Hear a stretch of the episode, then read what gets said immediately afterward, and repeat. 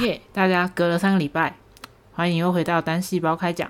其实这三个礼拜中间，我一度就有点想说，哦，我想要把这个计划放弃，好像也没有关系。我真的每天追星都快要没有时间了，还要花时间写稿，还要花时间做功课，真的觉得超累。但我又想到，我的制作人跟我说，你为此买了新的电脑、新的麦克风，而且我真的麻烦超多朋友帮我做超多事情，给我超多意见，所以我又默默收起我想要追星的心情，把要做的功课打开，认真的看。那这集想要聊的东西，真的是，呃，我越看越觉得，嗯，台湾的毕业楼影影剧是不是真的没有希望了？我真的很担心。上周呢，是因为我有一场考试，所以才暂停更新。那我这个礼拜的目标是这个礼拜和下礼拜可以连更，可不可以做到？当然是要看我意志够不够坚定。其实我也没有说想要靠这个节目赚大钱，因为我也不是非常稳定更新的那种人。但我不排斥，如果有人愿意的话，可以给我一点点小钱哈。我会突然想要闲聊这件事，是因为我前两天听了那个台通去上唐老师节目的那集。他们中间就有聊到，就是说他们现在如果要靠 podcast 赚钱，他觉得呃稳定的产量是一个礼拜至少要产出两集。对我来说，真的是要了我的命呢。我个人呢，还是希望就是以我自己的方式继续分享台湾这块土地上有关毕业的东西给大家。虽然这集我在做功课的时候就觉得对台湾整个影视产业就越越做越觉得很失望，很难坚守这一块自己的台湾价值，但是其实我心中还是不断祈求台湾未来可以有很好、更好、越来越好的 BL 作品，不论它是何种形式。那先跟大家讲，我下面讨论的东西啊，如果我有提到人物，基本上我都会是用国籍代称或者他的职称代称。呃，会用国籍是因为有些国家的从业人员，我不太确定他的名字该怎么发音。那我觉得如果把人家名字没有念好，相对的更失礼，所以我就统一都用国籍代称。那这一集是主要想要聊上个月十一月十七号，嘎嘎欧拉拉这个平台和文策会举办了一个二零二零 GOL Submit 高峰会。那其实嘎嘎欧拉拉它是一个专注于 LGBTQ 题材题材的国际性 OTT 平台。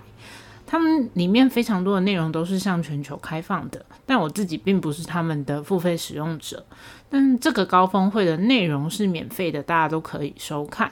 但因为我怕大家看完跟我一样会很生气，我就没有特别放链接。大家就是有兴趣听完之后，如果还是有兴趣的话，可以去搜寻。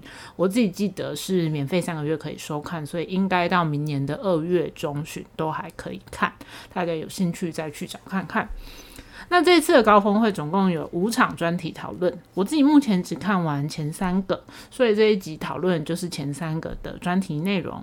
下个礼拜如果可以的话，如果我可以的话，再去讨论后两个专题内容。那前三个专题讨论题目分别是：一、当东方遇上西方，如何迎接全球 LGBTQ 影视新趋势？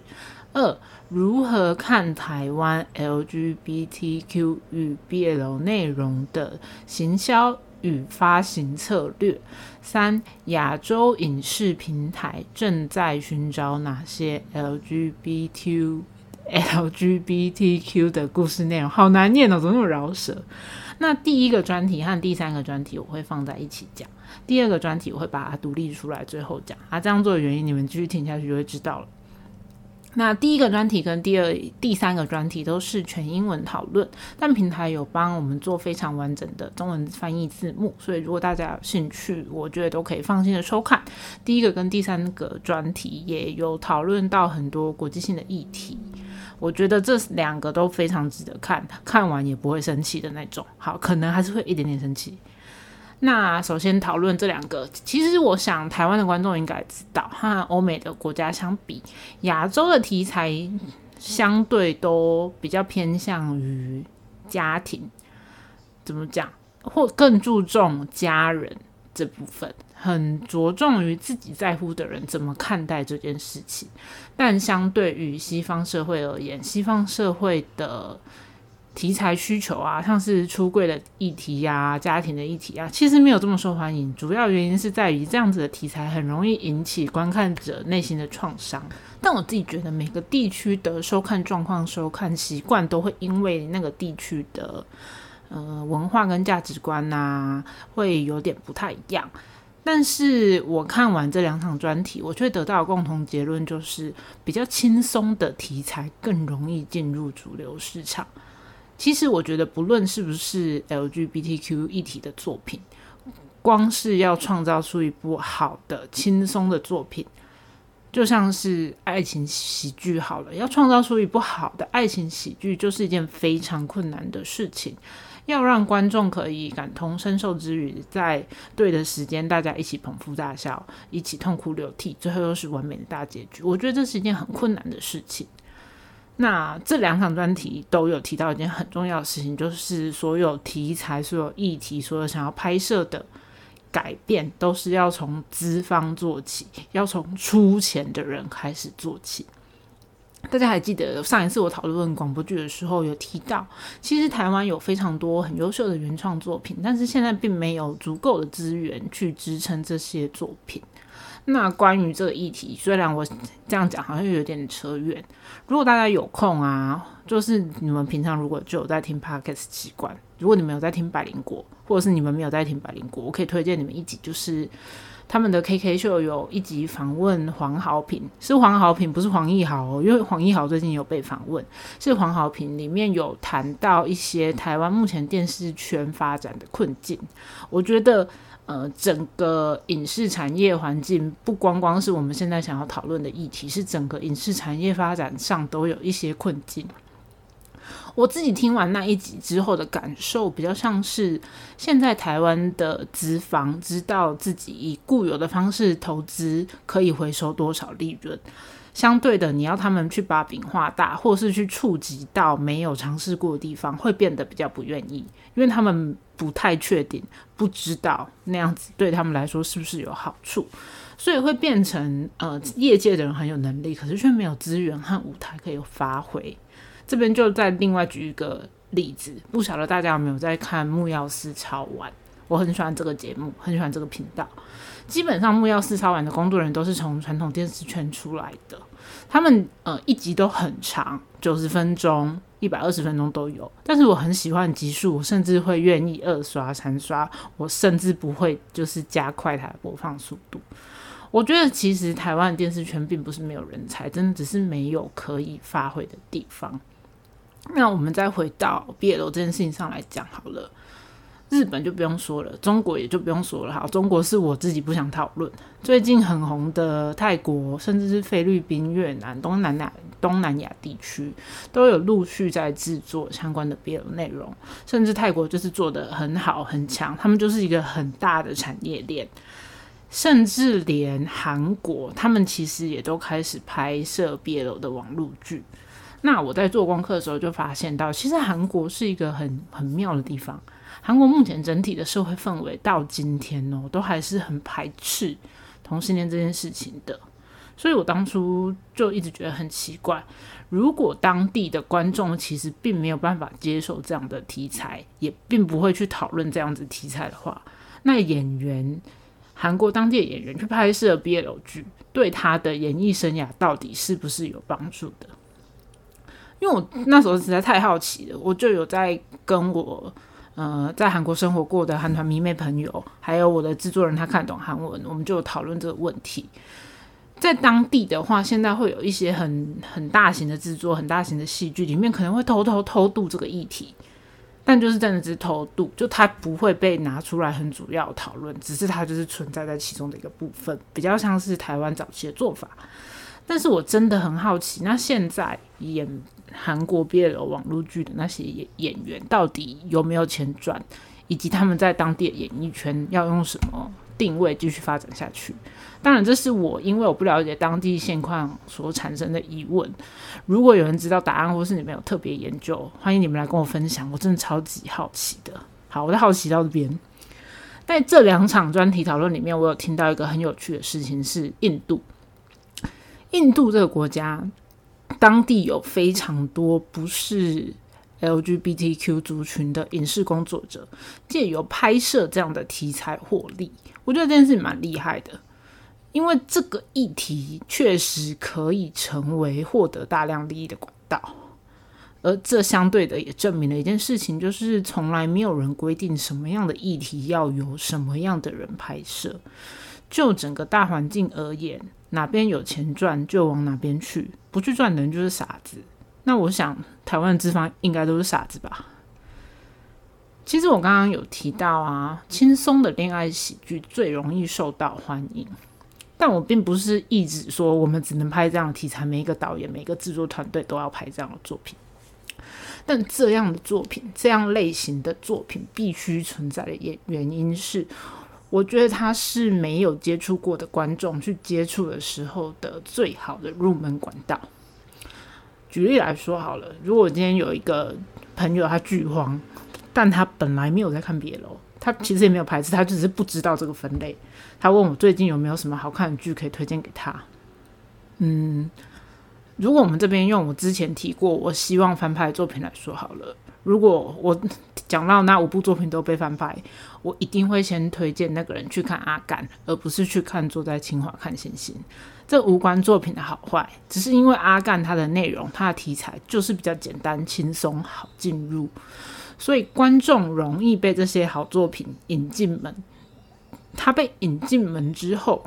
观众才会有机会去触及更多不同的选择，而 BL 变成观众一个的一个选择的时候，观众就可以去找到符合自己需求的更多内容。他可能知道哦，我们今天有 BL 这个议题可以看，那就会下面会有很多种不同的东西，可能是情欲片，可能是家庭片，可能是惊悚片，各式各类。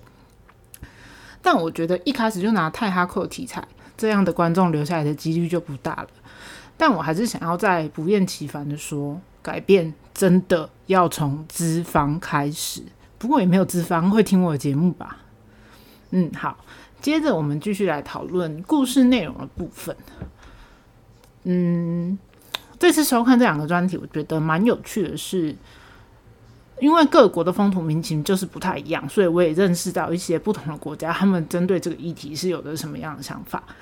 但就现在的普世价值而言，LGBTQ 可以说是全球的趋势，但是每个国家还是会因为宗教啊、法规啊、传统文化的不同等等原因，对于这样子的议题会有不一样的接受度。说到这个，就再回过来说台湾，根据台湾的 Netflix 调查表示。有八十二趴以上的观众，应该是他们平台的使用者的八十二趴的观众会到电影院或者是在平台上看过 LGBTQ 相关题材的作品。八十二趴很多诶，就是一百个人里面有八十二个人的意思诶，很多诶。好，大家都知道了。虽然 Netflix 没有公开公布他们在台湾的实际订阅人次，我没有查到啦。但是就我自己的同温层而言，我的同温层几乎人手都有一个 Netflix 账号，这当中还有一些共用的，计算差应该也是蛮惊人的。所以八十二趴这个数字，这样子还不被够资格称为主流吗？因为我自己觉得啊，今天台湾大多数的制作团队还是把这个类型、这个题材视为一个非主流，视为一个次文化。但如果今天这样的议题可以带动的经济效益非常大的话，嗯，好，我们再来说资方，他有他必须固定获得利益考量，那他看不到，我觉得那就算了。但为什么没有制作团队有看到？也有可能是我功课做的不够多，所以我没有发现。好，我先道歉，先道歉再说。但是我真的现在看来，就是固定那几个团队，那几个人在台湾拍毕业楼，而且有走下坡趋势。关于这个主流非主流话题，我想要提到，就是在专题三当中有一个印度导演说的话，我觉得很棒。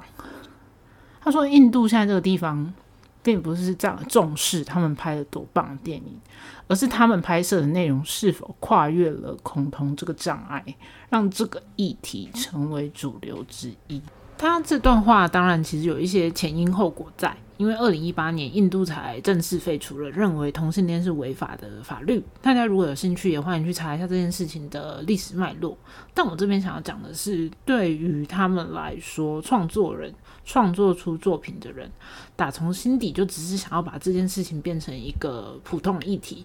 他不觉得他在拍特别的东西，他只是要创作出可以给所有人去讨论、去接受的内容而已。因为我自己觉得，其实现在台湾比较大型的影视制作团队啊，或者是我就我自己的观察啦，他们其实还是有一点把不单是别楼，而是整个 LGBTQ 这个议题，用一种比较猎奇的心态在看待。其实我们明明就是一个这么自由、这么开放的社会氛围，但是在最能有效把呃这个议题渲染开来的影视业界而言，我现在看到就是做的还不够好。拿社群行销这点来说好了。应该也是在第三个专题里面有提到一点，就是在社群上推广内容的时候，是为了所有人，而并不是为了同温层。我觉得这句话很有趣，在于，嗯，因为我自己的工作跟社群有一点关系，在平常我们会希望社群上产出的是我们可以提供给我们主要的受众的内容，可以被他们理解、接受和喜爱的。但如果仔细想一想，从一开始，我们把内容这个东西丢到网络上，所有人都可以看到的公开平台上，那我们应该要找到的，应该要突破的，就是同温层之外的人呐。原本固定的观众群，原本固定的消费者，只要没有做太奇怪的措施，我觉得粘着度都会很高。所以。我们公开在网络上的那些东西，本来就是为了要让所有人看到，只是为了迎合主要受众而去产出的内容，就会永远都走不出同温层，那市场就不可能扩大。与其说我们现在应该要拍什么内容给观众看，我觉得更要去思考怎么让观众留下来，这才是真正困难的地方。诶。不是说我们现在要寻找多了不起的内容拍出来给观众看的，而是我们应该要引导这个市场走向什么样的方向。大家对于 LGBTQ 族群的刻板印象正在逐渐消失，但其实我们是不是都忘记了，制作这些内容的时候，我们在创作的是属于全人类故事，而不是只属于某些人的故事。好，第一个跟第三个专题差不多讲到这里，我觉得这两个专题真的还蛮值得一听的。就是内容很丰富，也可以听到很多不同国家的工作者的意见。好，讲那么多，我们终于要进入我们今天的重点。我就是看完第二场专题，才想说我今天一定要做这集。我在写稿的时候，真的是一边看一边跟朋友咒骂，才有办法看完专题二。如何看台湾 LGBTQ 与 BL 内容的行销与发行策略？我先跟大家讲结论。我在跟我朋友讨论的时候，他跟我说了一句名言，我现在就在这里跟大家说。他说：“看这场专题，就像是在看一群记不住脸书账密的人在教我们怎么使用脸书。”首先，嗯，我真的不懂，真的，真的，真的不懂。为什么会让蔡飞乔小姐当这场专题的主持人？我真的觉得她一点功课都没有做。我并不质疑她在内容行销上的专业性。蔡飞乔她是如果行销、结果行销，我好乃某一个行销的负责人。最近比较知名的作品，大家应该都知道，就是《想见你》。但我打从心底觉得他不尊重 LGBTQ 这个类型。的题材，就像我刚才说的，他就是属于那种用猎奇的心态在看待这个题材的台湾影视产业工作者。我先讲一下他在这场专题里面说的名言金句，再回来好好聊这个专题。我真的他妈的超级无敌生气。首先，这位蔡小姐她在提到军犬的时候，大家应该也都知道军犬吧？如果不知道，你们就去查一下，就是那个当兵的军，狗狗的犬，军犬。她说了一句。BDSN 的小说是非常同质类别的东西，我真的只能跟这位蔡小姐说，你不了解的东西就请你不要乱讲。从小到大，没有人跟你说过饭可以乱吃，话不可以乱说吗？这个专题是算是一个很大型的国际性活动，可以不要在全世界面前当帮台湾丢这个脸吗？其实我自己因为个人性癖的关系，我对 BDSN 也完全不了解。但我觉得再怎么样，再怎么样，他都至少应该听过格雷的五十道阴影吧。我必须说，我真的真的很喜欢别楼这件事情，很看重这个东西，不论它是用何种形式去做展现。我觉得毕业楼对我来说都是一个非常重要的，对于我个人的生命来说非常重要的一个部分。它给予我就是不只是快乐，还有很多只能意会不能言传东西。但是这位主持人，这位蔡小姐，她又开口说了一句：“嗯，毕业楼不用探讨议题层面呐，只要有梦想、幻想、有漂亮的颜值和漂亮的爱情，主要就是喜欢和不喜欢的问题啊。”我听到这句话的时候，真的觉得自己多年来被喜喜欢的东西被丢在地上采样的心情。我其实也不敢说自己当腐女有多资深，但是我就我看来，我觉得毕业楼对之于他，就像是现在的口罩，就是万人吹捧，用过就丢。我真的很生气，我现在想起来还是他妈的有够生气。好，关于蔡小姐的名言金句，我们先讲到这边。我们再回到这个专题本来内容：如何看台湾 LGBTQ 与 BL 内容的行销与发展策略？呃，专题一开始就提到今年很卖座的两部电影，《刻在你心底的名字》和《亲爱的房客》。《亲爱的房客》最近刚破四千万，恭喜恭喜，超棒的！这边一开始他们就说，《刻在你心底的名字》是台湾同志电影的天花板。我真的很讨厌“天花板”这个说法。我觉得“天花板”这个说法就表示你们一点都没有想要进步的心，觉得这样就是最好，这样就是最高了吗？观众的喜好是会随着时代演进的。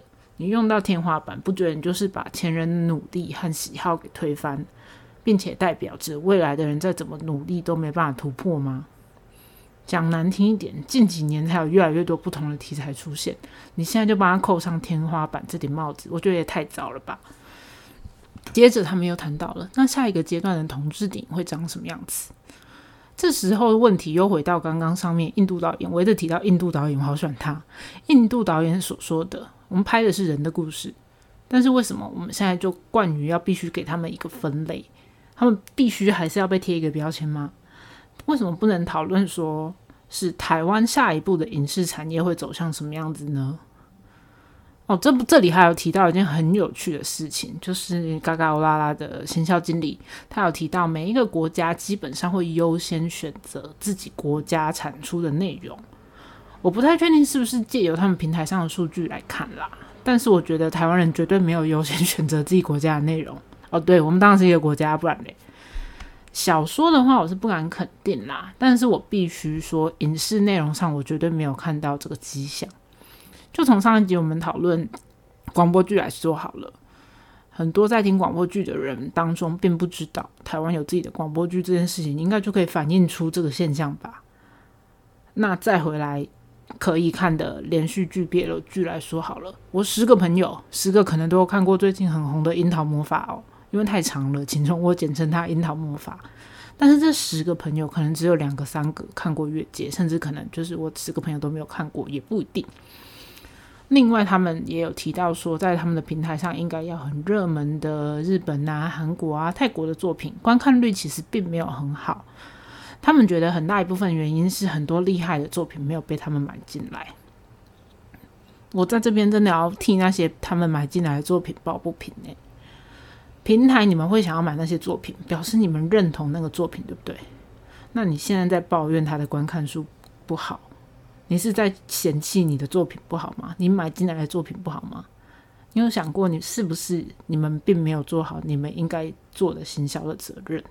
如果平台本身的宗旨是要让不同的作品都有机会被看见，那就不该是你们没有厉害的作品，而是你们没有把作品的厉害之处让观众知道。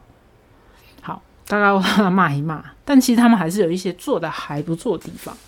像是字幕的部分，有很多部台湾的原创作品，他们都有在上面提供多国字幕，但因为这本来就是一个国际性的平台啦，有感受到他们真的有想要把国际市场做出来。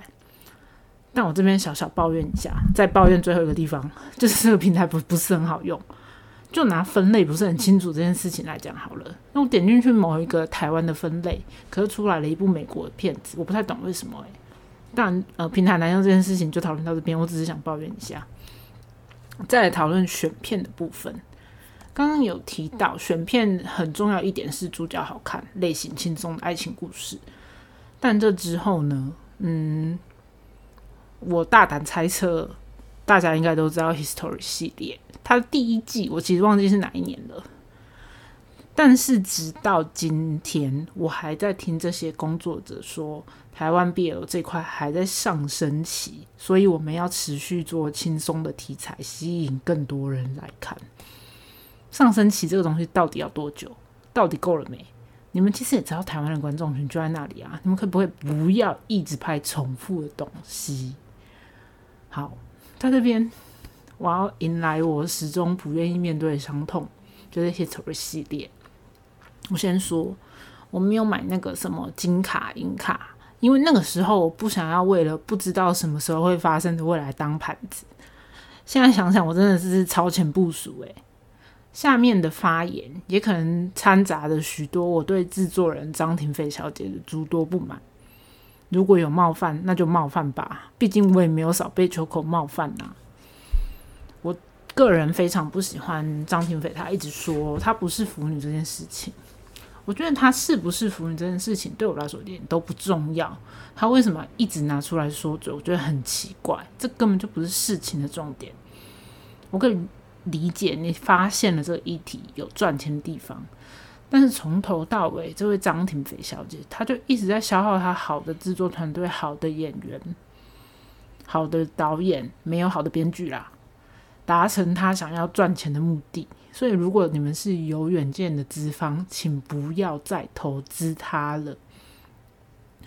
就我个人看来啊，其实是非和越界可以说是台湾 BL 剧的黄金时期，我觉得应该也不为过吧。但是我的热情为什么这么快就消退了？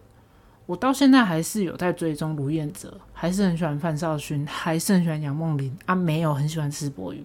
啊，对我就是没有很喜欢吃博鱼，我个人喜好问题。我那时候有去参加他们办的见面会，我永远记得那一场见面会上，Choco 的团队就一直说他们是一个平均年龄只有二十七岁的新创团队，他们正在做一个没有人做过的事情。我也知道你们在做没有人做过的事情啊，可是你们就是没有把这件事情做好啊。我作为一个花钱的人，对我是真的会花钱的人。我也不是说什么多有钱的金主，但是牙医啊，我也是可以几万块、几万块在花啊。但是秋口，对不起，我真的不想给你们。当初你们打着那个跨界的噱头搞那个募资活动，到现在还不是退费了？我其实也很庆幸你们不打算拍了啦，就让回忆停留在最美好的地方吧。出那什么烂周边。我真的觉得台湾必须要制定一条法律，就是台湾制作团队要出周边之前，都必须先去 CWT 看过一遍，人家要怎么出，你们才可以出，好不好？